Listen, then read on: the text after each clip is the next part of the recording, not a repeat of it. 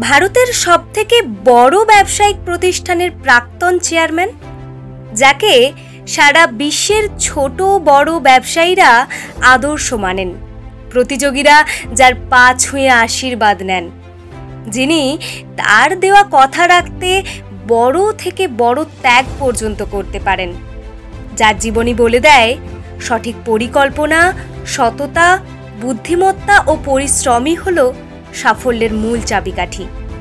তিনি আর কেউ নন। তিনি হলেন রতন টাটা। বাবা নাভাল টাটা ও মা সোনি টাটা। বাবা মা আলাদা হয়ে যান যখন তার বয়স মাত্র দশ। ঠাকুমার কাছেই মানুষ হন তিনি। কর্নেল ও হার্ভার্ড ইউনিভার্সিটি থেকে ডিগ্রি নিয়ে টাটা স্টিলে খুবই ছোট পদে কর্মজীবন শুরু করেন। এরপর নিজের বুদ্ধিমত্তা ও পরিশ্রমের ফলে খুবই কম সময়ের মধ্যেই তিনি লসে রান করা কোম্পানিগুলোকে লাভের মুখ দেখান। খুবই দরদি মানুষ রতন টাটা। তার একশোটিরও বেশি কোম্পানিতে কাজ করা প্রতিটি কর্মচারী এবং তাদের পরিবারের এক কথায় বলতে গেলে দায়িত্ব নিয়ে নেন তিনি। সাধারণ মানুষের জন্যও তার একই রকমভাবে মন কাঁদে। আর সেই কারণেই তিনি ন্যানো গাড়ি তৈরি করার পরিকল্পনা করেন। এক সাক্ষাৎকারে তিনি বলেন, একবার তিনি দেখেন প্রচুর বৃষ্টির মধ্যে একটি বাইকে করে একটি পরিবারের চারজন জীবনের ঝুঁকি নিয়েই যাচ্ছেন। তখনই তিনি এক লাখ টাকার ন্যানো গাড়ি বাজারে আনার কথা ভাবেন। যদিও এই গাড়ি তৈরি করতে অনেক খরচ হয়েছিল, তাও ভালো ফিচার দিতে পারেননি প্রথমে।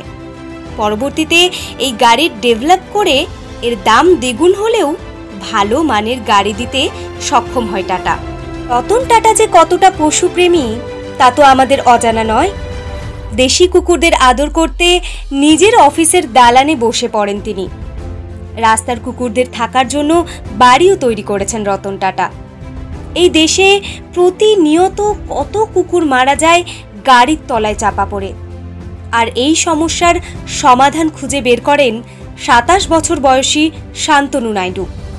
দু হাজার চোদ্দ সালে পুনের টাটার কারখানায় অটোমোবাইল ডিজাইন ইঞ্জিনিয়ার হিসেবে কাজ শুরু করেন তিনি।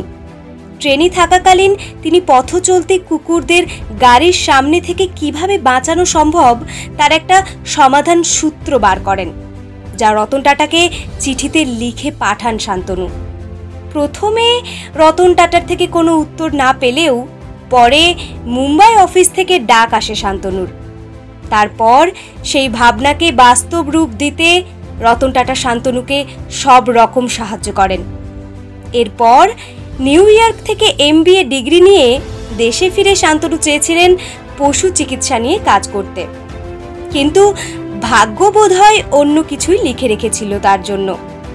তাই এখন তিনি টাটার এক্সিকিউটিভ পদে কাজ করেন। এক কথায় বলা যেতে পারে, তিনি রতন টাটার সহকারী হিসেবে কাজ করেন বর্তমানে। এমন কত গল্প রয়েছে রতন টাটাকে ঘিরে, যা শুধুই ব্যবসায়ী নয়, প্রতিটি সাধারণ মানুষকে অনুপ্রেরণা যোগায়। আপনাকে প্রণাম, স্যার।